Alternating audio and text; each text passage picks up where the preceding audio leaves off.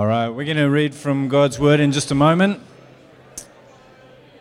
At City we believe that the Bible is God's Word, and as it's read and taught faithfully, it's God speaking to us. And so we're going to open up to Acts chapter 6, and that'll come up on the screens for you. We're going to read from sentences 1 to 7, tracking the story of the early church in the book of Acts.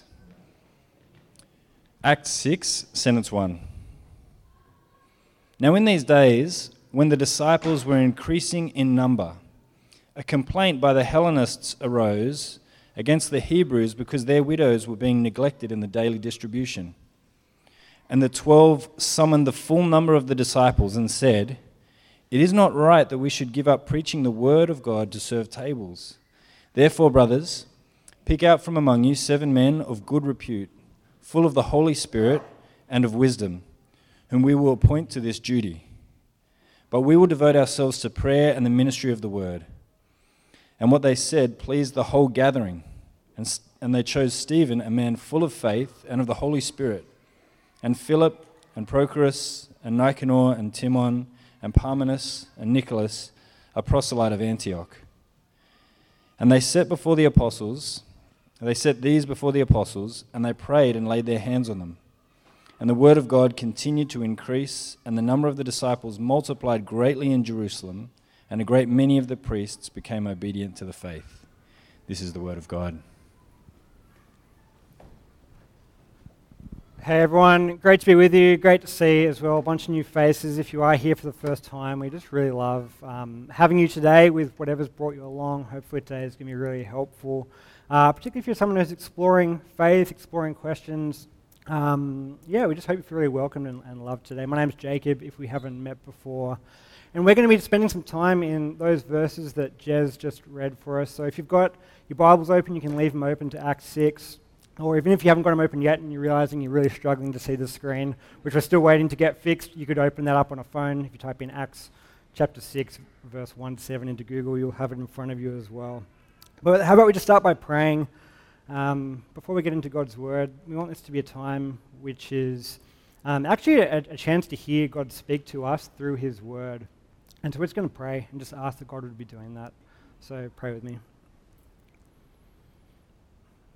Heavenly Father, we just ask as we open your Word now and as we um, just consider this account of the early church, just that this would be an opportunity to see your heart and to see what matters to you. Um, and to help us think through how we can be people who are loving and effective in our world. Um, that your church today would be growing in, in the way that it was 2,000 years ago. So we just pray to be with us in this time. Amen. I want to start by telling uh, just the story of, of two different churches. Bread of Life Church was a small church of about 40 mostly elderly members meeting in their hall in the inner suburbs of Sydney when it hired Pat as their new pastor. The church had been in decline for a few years, and Pat wanted to find a way to connect this church back into the city and see it grow again. There was a significant homeless population nearby the church, and so Pat thought, I wonder if there's anything we can be doing for these people. He knew that Jesus spent his ministry life drawing near to the poor and the marginalized, and he knew that the church would have a heart for the needy. So he just decided to try something and said and thought, well, let's put on like a bacon and egg roll breakfast just for the homeless people in the area. So he went around the street, let people know uh, that on Saturday morning the church would be putting on a barbecue with some bacon and eggs and they should come by. And he got a couple of volunteers from his church who had, this, had the morning free. They fired up the barbie, and on the first week, a few people came along, about five. Um, but they enjoyed it and they asked if it would be happening again the next week. And so Pat said, okay, let's do it again. And next week, there was even more. The third week, it exploded, and about 50 people came along for breakfast, which made Pat realize he was onto something. There was a real need here. Um, so it continued to happen. He, he decided he'd run it every single week, but it was getting harder and harder to find volunteers. Most of the church uh, members, most of the members in his church weren't as excited about giving up their Saturday morning every single week as Pat was, and so he struggled to get enough volunteers to run the barbecue. So he ended up putting a sign up at the local library asking if anyone else had time on a Saturday morning. And a few people did. About four people came along. A bit of a mixed, mixed bag, but um, not Christians, but just lovely people who wanted to help. And so it continued. It continued happening week in, week out. And it even grew. They decided they could actually pull this off three mornings a week. But most of Pat's week ended up becoming trying to find enough volunteers, enough, enough food, enough resources to run this thing. And at the same time, the church was getting a bit discouraged. They were feeling and noticing that Pat wasn't putting as much time into his sermons, that, that he was even getting frustrated at them for not being as keen on this project as he was. Um, and they felt like their spiritual needs weren't being met. And so, one by one, people moved away and the church declined. And less people in the church meant there was less money to go into this homeless ministry. And so Pat ended up going to the local council asking for, some, for a grant to keep this thing running. And they said that they would happily provide that as long as, his, as he set up how he was running his breakfast as a, as a charity. So he did that as well. And over the years, the charity continued to grow and the church continued to dwindle. And after a number of years, something happened in Pat's family where he had to go back uh, and move back to his home city. And he handed leadership of the charity over to one of the other volunteers. But the church just dwindled now to a very small few who couldn't afford to hire another pastor or keep paying for the upkeep of their building. So the charity took over a place to keep running food. And the building remains, the charity remains, but the church is no longer there. St. Peter's, though, was a very different church. It was led by Greg, and Greg loved the scriptures. He had an oversized leather Bible that went wherever he went, and he lived to preach. He spent all his days sitting up in his study with his commentaries, looking into Greek and Hebrew words, thinking about how that Sunday, yet again, he'd be able to speak with freshness and vigor and call upon his listeners to repent, to receive forgiveness, and to live holy lives of gratitude.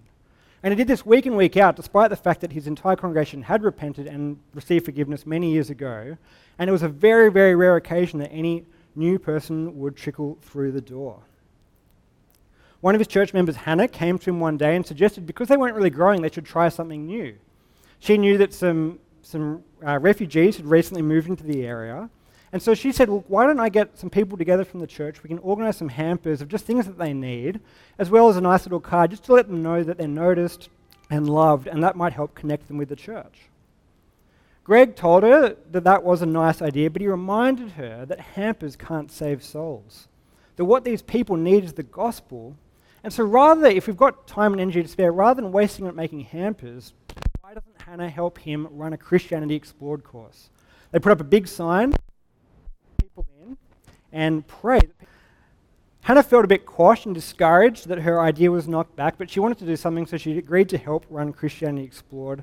The day came and went, and no one came. But Greg reminded his team that they'd done all they could, and it's up to God to send the growth. One day, a single mother named Susan came and knocked on the door of Greg's church, and he answered, and she'd been really struggling with the cost of living. And she was out of options. She was too nervous to really tell her friends or her family what she was going through, but she thought, look, if there's one place she could turn, maybe it was the church. So she came and knocked, and Greg answered. And Greg saw this opportunity. And so he said, Look, we'd love to help you. If you'd be willing to attend our Christianity Explored course, then afterwards we could give you a $100 Woolworths voucher. And so Susan went away feeling gross and humiliated by the whole thing.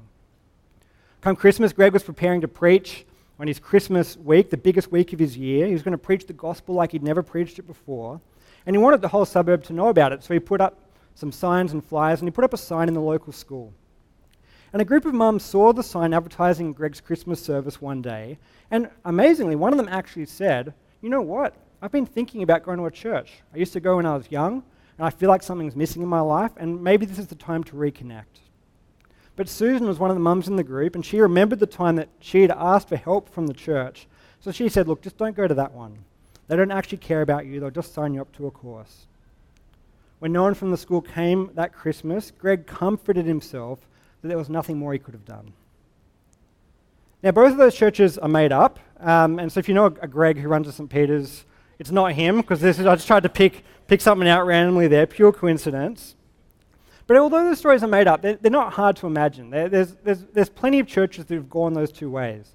Plenty of charities and church buildings that exist where the church has long since died off. And plenty of churches committed to preaching the gospel, which just aren't known in their communities as a place of real love and kindness and help. And it's just, it just highlights the different ways that church can think through I guess, these two, in a sense, callings or ways a church could engage with the world preaching the gospel, or, or evangelism, if you want a Christian word for it, and doing justice, attending to the spiritual needs that people have and attending to the physical needs that people have. And it seems that many churches end up leaning into one or the other. This is a really important thing for a church to navigate, and I really believe that the actual future of the church depends on us thinking through this issue well and navigating it well. Which is it going to be? Is it going to be a church that is on about preaching the gospel and helping people know this person of Jesus, or a church that is, is radically committed to loving the poor and addressing the needs around them? We're looking in the book of Acts today about how the early church 2,000 years ago navigated this issue. And where they land is to borrow the words from the girl from the old El Paso ad, Porque no los dos? Why can't we have both? And so it's a pretty simple idea where we're going today. There's nothing going to be super groundbreaking in this, but I think it's just so critical to understand. What we see in the book of Acts is that a healthy church both teaches the word, preaches the gospel, and cares about justice and mercy. So let's look in the book of Acts at, at how, the, how the church there navigates this issue. If you haven't been with us so far in the book of Acts, we've been tracking the early church from the time of Jesus as it begins to grow, and it has grown amazingly. The church has gone from dozens to thousands in a matter of months. And those joining the mix are a mix of ethnicities, of backgrounds, uh, and of wealth. There are people who are joining who are wealthy landowners, and there are people who are coming in who are, who've got disabilities, or are widows, or are even slaves. And the practice that the church has adopted and we've seen this twice now already in the book of Acts, is that the rich people, those that have more than they need, would sell up property, bring the money to the apostles, the leaders of the church, and then that would get distributed to those who are in need. And it's in that context that a problem arises that we're looking at today. Look in verse 1 of chapter 6.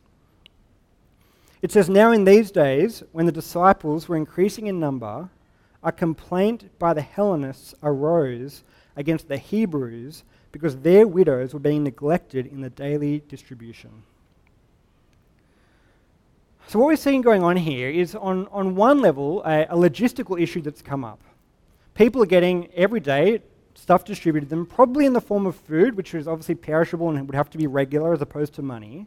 And if you've ever had to cater for a large group of people, you realize that's not an easy thing to do. And if you don't have a spreadsheets or fridges, it's even harder. And so, in this chaos of a growing church, you'd expect there to be some people to be missed, and you'd expect there to be a bit of mess. But what's happening here is also deeper than a logistical issue, it's a race and a justice issue. At this point in the church's life, most of the converts to Christianity, to the way of Jesus, came from a Jewish background. But there were, broadly speaking, two types of Jews each with their own identity. There were the Hellenists, that is, Greek speaking Jews, either because they're people who have converted to Judaism or because they're Jews living in another part of the ex Greek empire around the Mediterranean where Greek was the common language spoken. And then there's the Hebrews, the, the born and bred Jerusalemites who speak Hebrew and maybe even felt like they were the kind of authentic, legitimate Jewish people. And the complaint that's come up is that the Hellenists aren't getting treated fairly. They're not getting the same amount of stuff given to them as these Hebrew widows.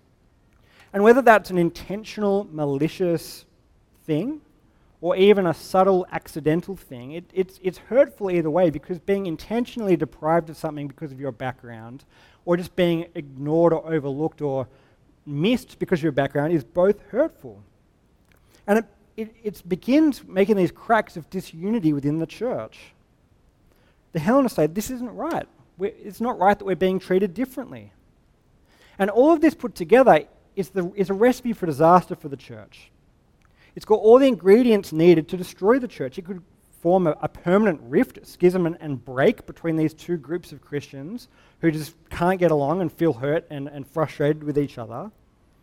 Or it could cause disillusionment as converts to Christianity see, look, I thought this was this really nice, great, amazing movement of God, but it turns out in reality it's just a bunch of messy, discriminatory racists. Or it could ruin the church's reputation to the outside world as people look in, see this infighting, see this dysfunction, and then say to themselves, look, this, this movement couldn't even last a year without collapsing into a heap.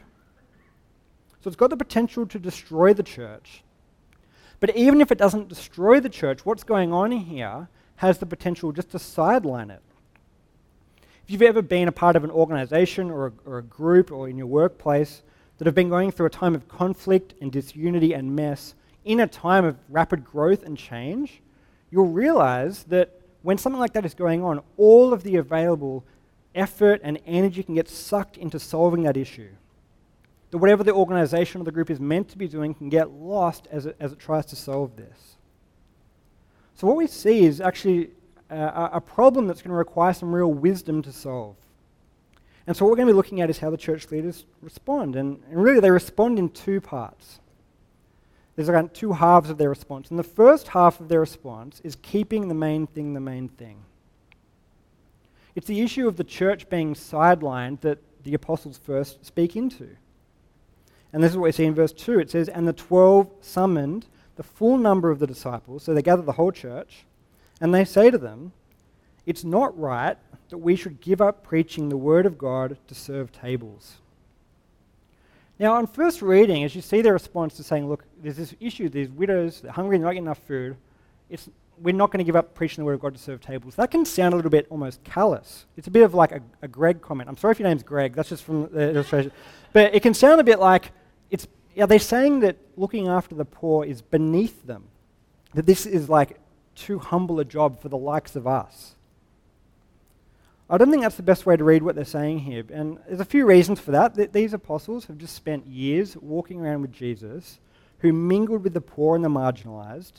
They've written letters that we have in the Bible today, and in those letters, again and again and again, they speak of the importance of every Christian having a care for the poor and putting their money where their mouth is regarding caring for the poor. And for the most part, they're even just poor themselves. They're from like a, a lower class fisherman background. So they're not saying it's below them, but what they're saying is that the task that they have got to do as leaders is a unique one.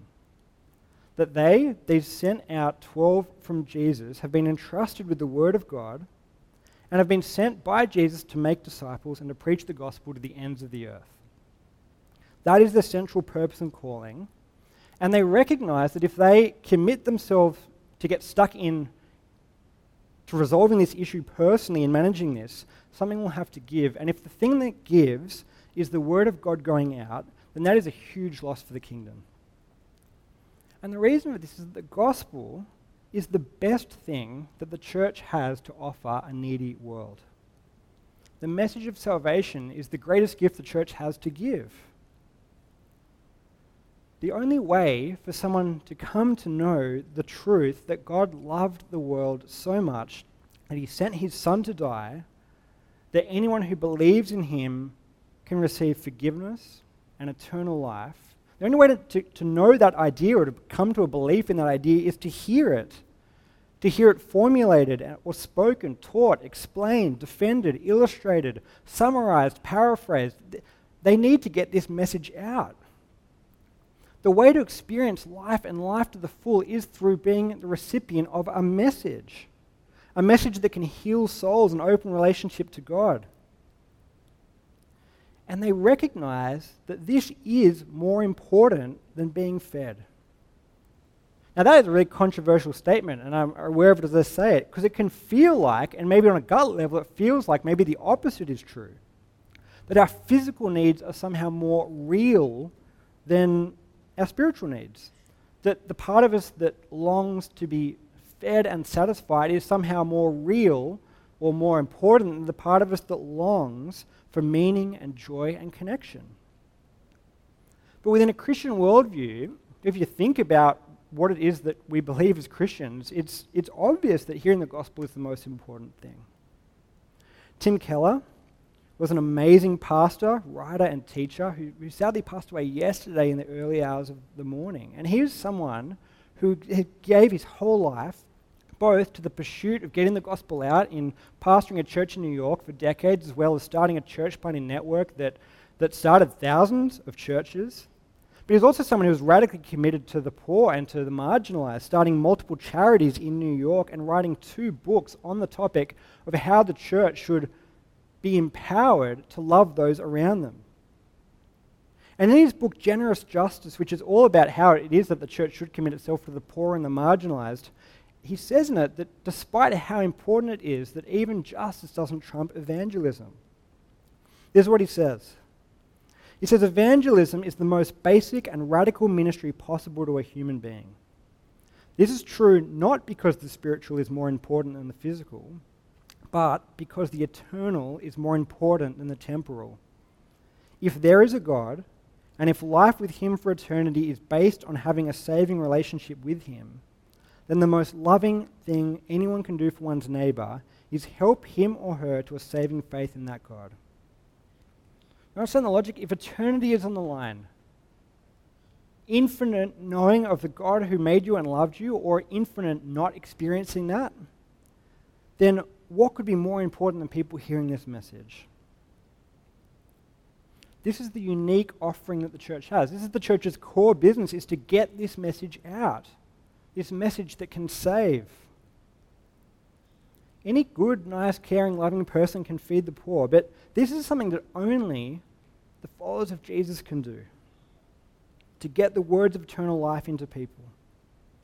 And in their wisdom, these 12 apostles who are leading the church this time recognize this. And they recognize that as the church grows and as opportunities increase, needs increase, complexities increase, that they must keep the main thing the main thing. That they can't be sidelined. Because losing the main thing has been the downfall of many organizations. I read a book a few months ago that was called uh, Lights Out Pride, Delusion, and the Fall of General Electric. And it was a pretty, it, in fact, it was even semi boring read. I don't even know exactly why I did it. But it told the story of how General Electric, the company, went from being a, the biggest company in the world for most of the last hundred years to fading into relative obscurity. And if you don't know the story, that's why I guess you would read the book. Is it's about um, so founded by Thomas Edison, who invented a little something called electricity. Um, or technically, he found out how to put electricity into a light bulb, which he also invented. And this was something that was pretty groundbreaking because everyone was so sick of being in the dark all the time. And so his idea just took off. He, people wanted lights in their houses, and so he started the company, General Electric, which had a pretty simple mission to get people lights in their houses. So they made lights, they also made street lamps, transition lines, distribution networks, and power plants to electrify a world in darkness. And as you can imagine, that was a pretty profitable thing to do. They, it, it grew, went gangbusters. But over time, as they had, for the most part, completed their main mission, General Electric really just branched out into absolutely everything. They started making camera equipment, medical equipment, aeroplane parts, and even started a bunch of finance stuff, trying to run themselves like a bank. And as that happened, as it grew and as it spread itself out, it, it just became a mess. These different divisions were fighting over resources, they were infighting, inflating their numbers, kind of not working together, and the whole thing just collapsed. Many churches have collapsed in the same way, where they've gone from being about something central and important, the sharing of the gospel, to being about any number of other passion projects, interests, whatever it is. Where it's just been a group of people all wanting to go their own separate way, which has caused it to fall apart. When the church loses its focus, it can become about everything. But when it becomes about everything, it ultimately becomes about nothing. And the leaders of the church in Acts realize that, and that's why they say what they do that we must keep the preaching of the gospel the main thing. So that's the first part of their response. That's not all they do. There's a second half of what they say. They don't say, look, okay, enough's enough. This is getting messy. This is getting too distracting. We're cancelling the widow program. We're done. We're going back just to preaching. Sorry, widows, no more. That's not what he does. Look at what happens in verse 3. They say, Therefore, brothers, pick out from among you seven men of good repute, full of the Spirit and wisdom, whom we will appoint to this duty. But we will devote ourselves to prayer and to the ministry of the word. And what they said pleased the whole gathering, and they chose Stephen, a man full of faith and of the Holy Spirit, and Philip, and Prochorus, and Nicanor, and Timon, and Parmenius, and Nicolaus, a proselyte of Antioch. These they set before the apostles, and they prayed and laid hands on them. What happens in these verses shows just how important the early church thought it was to have their social justice work and their social justice ministry functioning. They, they say, look, we need a team of people to run this. And it's not just any people, any random people who just put their hand up. They say, no, pick, pick the best. Get some, some quality people who are wise, reputable, spirit filled, who will be able to manage this and to manage this well. And then beyond that, even from the names, which for us aren't super obvious, but these are all Greek names, that these people who are running this ministry not only are able to do it, but they actually care about these Hellenist widows on a deep personal level because they are Hellenists themselves. So they're, they're going to make sure these widows aren't overlooked. And the church is happy with this outcome. And the point here is that caring for widows in this particular instance isn't this peripheral, side, disposable part of the church.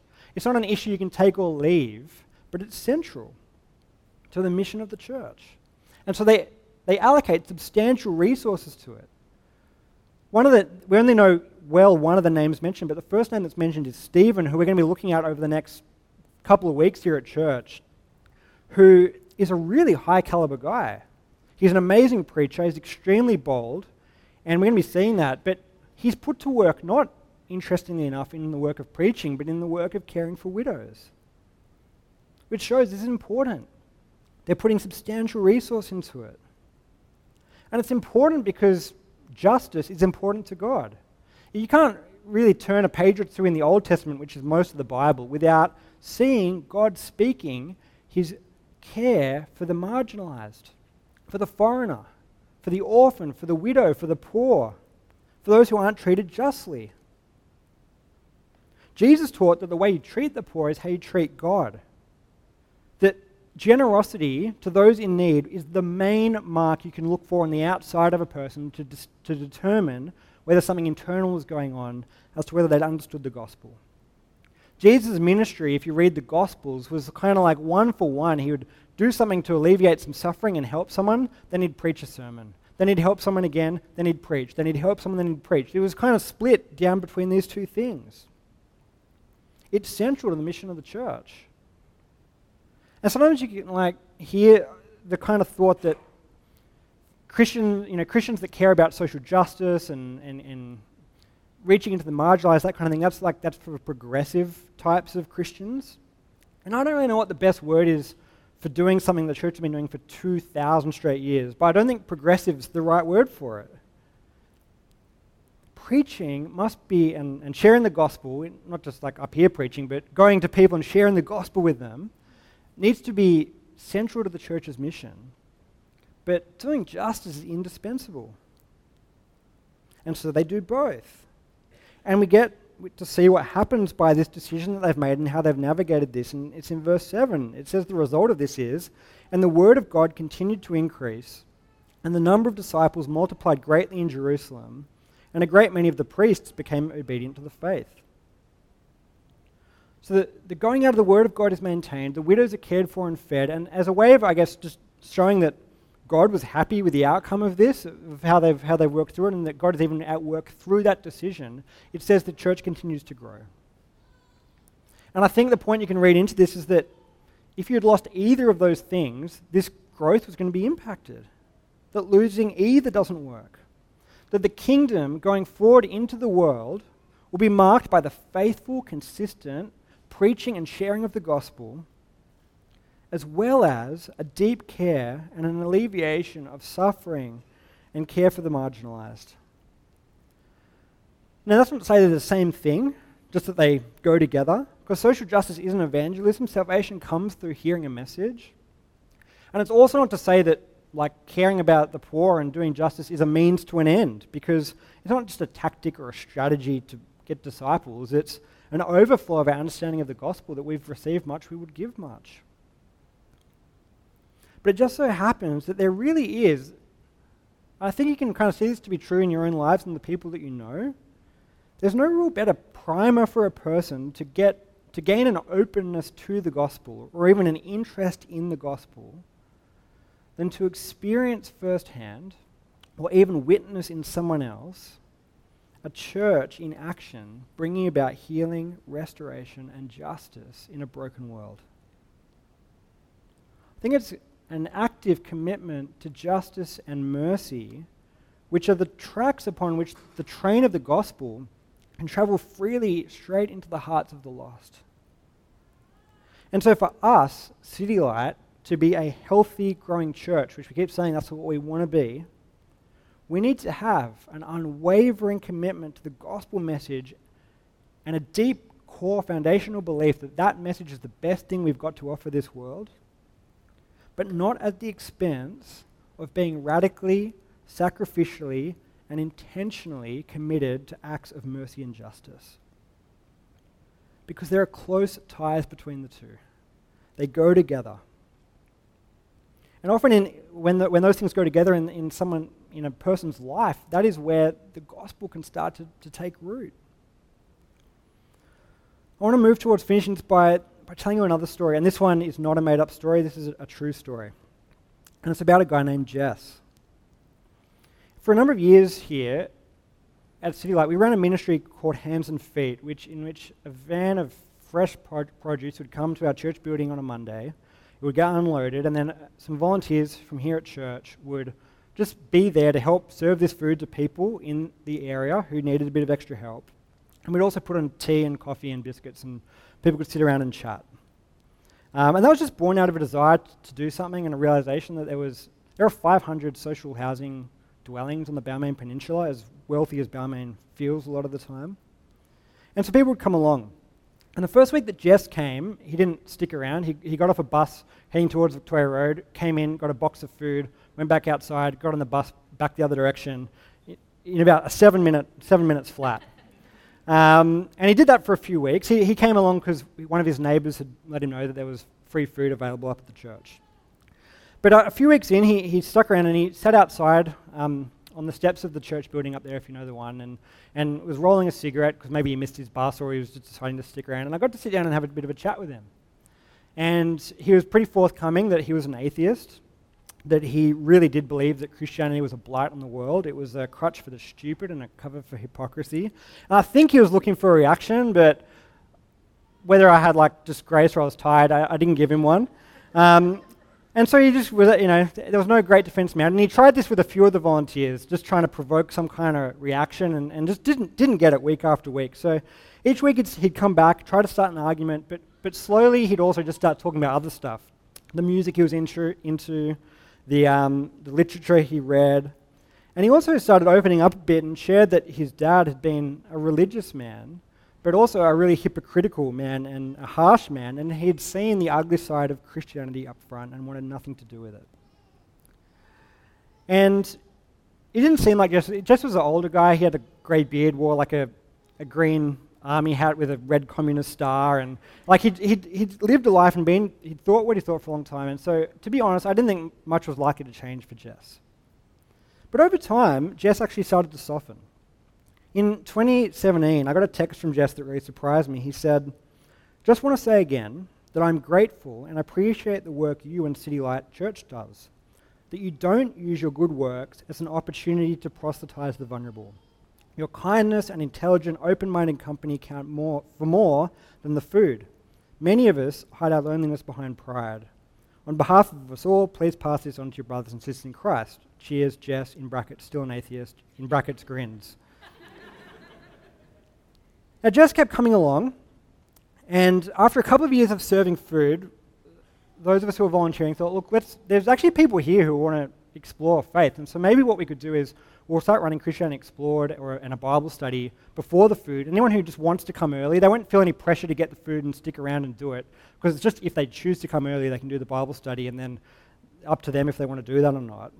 And we threw this out to, to people there, and then I got a message from Jess again as he'd reflected on this, and he said, I'm interested in an advanced Bible study group, one that looks at the big picture, not just cherry picking the nice bits.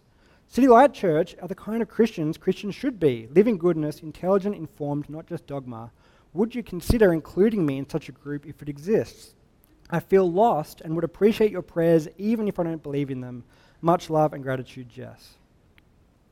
Now, Jess en- ended up attending this Bible study on and off for about a year and even came along to church a, a few times. He was up and down. Sometimes he'd disappear for weeks on end. Um, he had various addictions. Sometimes he'd be mad and cut loose about how unpalatable he found certain aspects of Christianity and the things that we believed. But then at other times he'd be sharing with, with, with a few of us he, that he wanted to have a faith, he just felt like he couldn't have it. He wanted to understand grace, but he couldn't connect the dots. He kept coming, came to church. He attended m- meals at, at Anne and Steve's house. Uh, he came to our end of year Christmas dinners, which we, um, which would mention the Christmas story in the gospel at as well. And at the beginning of 2020, Jess unexpectedly passed away. And I don't know exactly what Jess believed at the end of his life, um, whether or not he'd had a relationship with God, or what, if any, his prayers would consist of. But it was a sad, a sad moment. And Steve, who, who's here, who had who'd become really close to Jess, reached out to Jess's sisters and asked if there's anything we can do as a church. And they suggested, his sisters, that his memorial be at City Light because Jess had referred to a few of them as being his church, even though he was an atheist. And so we did that. We had the memorial at church, and it meant that dozens of people who would never step into a church came to this memorial and were able to hear the message of grace that a couple of people got to share, but to hear it not just as this abstract thing, but something that was intimately connected with, with, loving, loving Jess. And one of his neighbours who came to the funeral um, shared that in the weeks before his death, Jess had said to her that he was finally ready to commit to church. And I don't know exactly what that means or what he was thinking or what was going on for him. I hope that it means that God had finally broken through into his life. But I'll just tell you this story to show that it's not as simple as splitting out, sharing the gospel, and, and, and attending to people's needs. That these things are intricately intertwined. And we want to be a church that is increasingly having an impact on the world around us. We want people to know the gospel, and we want people's well just to experience the first hand physical expressions of love that comes from knowing what Jesus has done for us. And we need to be a church that's committed to both these things, not one at the expense of the other, but to be deeply desiring to do both. And both these things, sharing the gospel with people and, and, and, caring for the needs around us, both of these start in the everyday. These aren't, the answer to this isn't run a program for either of them. It's just being having eyes open and intentional with noticing around you, noticing, like Jess shared uh, before about having a co-worker who's who's looking into things and ready to ask some big questions. It's it's being attentive in when you're catching up for a, a coffee or a beer with someone to what people are saying. Are they actually leading they're actually asking you to maybe speak into that and, and get the conversation a bit deeper, which we often find so hard to do. And with justice, it's often looking at the needs around us. It's noticing the person in your apartment block or the person who lives in your street or someone who's picking up kids at your kid's school who are struggling. Maybe they don't have money to get their car registered. Maybe they're, they're working through something really difficult in their family life. Or there's a, or there's a health issue that they're going through. And it's saying, hey, can we help with that? Can we make you some food? Can we give you an Uber voucher? Can we help? It's, it's stepping into need where it arises. The answer isn't just to do a program. It's, and already, this is both these things, they're happening in the life of our church. This is a church that, care, that cares deeply about sharing the gospel with people and loving those where we can. But then beyond that, we also want to be a church that, where we can, can actually pull together some resources and energy and do things together that we couldn't do on our own.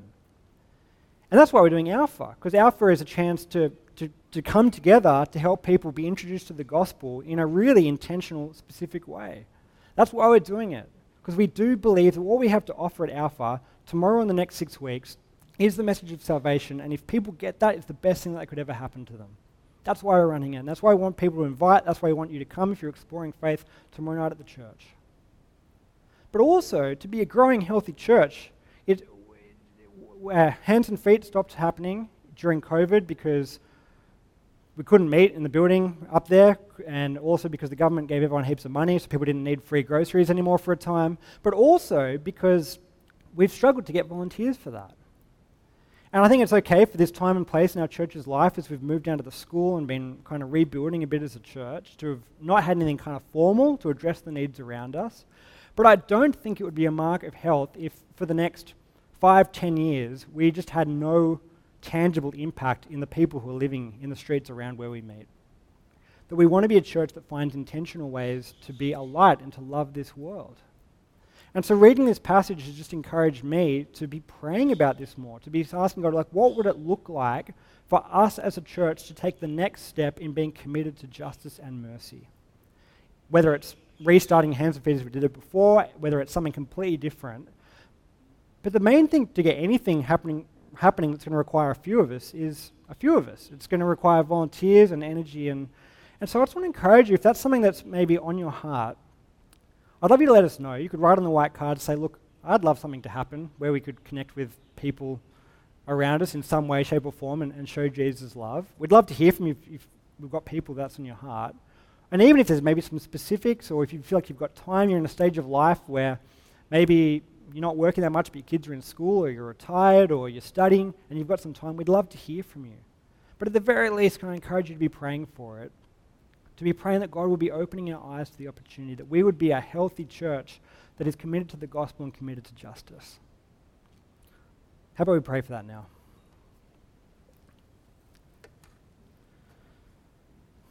Heavenly Father, we thank you that we're invited into something amazing.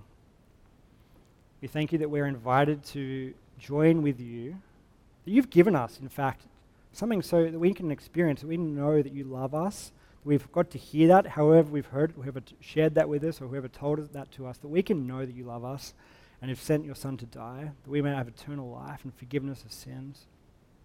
And we just thank you that that's something we can pass on freely, that we don't have to hoard it, that we can pass it on frequently and to anyone we come into contact with. And we just ask that we'd be people who are keen to do that, who just know what we're holding on to and know what we've got to offer this deeply needy and broken world. We pray that even between now and tomorrow night, that we might, some of us might be able to invite and to, and to share, and that tomorrow night and these coming weeks at Alpha, people would hear the reality of the saving message of the gospel.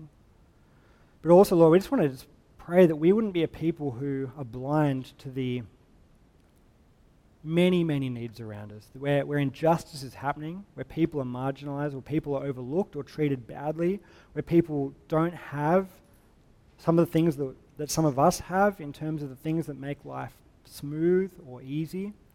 And that we would be just generously, generously, I guess, looking to, to share what we have with others, to share of our time, to share of our homes, to share of our money, to share of our skills. That if City Light were to, to wrap up for some reason, that you would be missed. You'd be missed because people know that this would be a group of people who are committed to real love in whatever way that we can. So I pray you'd help us do this in Jesus' name. Amen.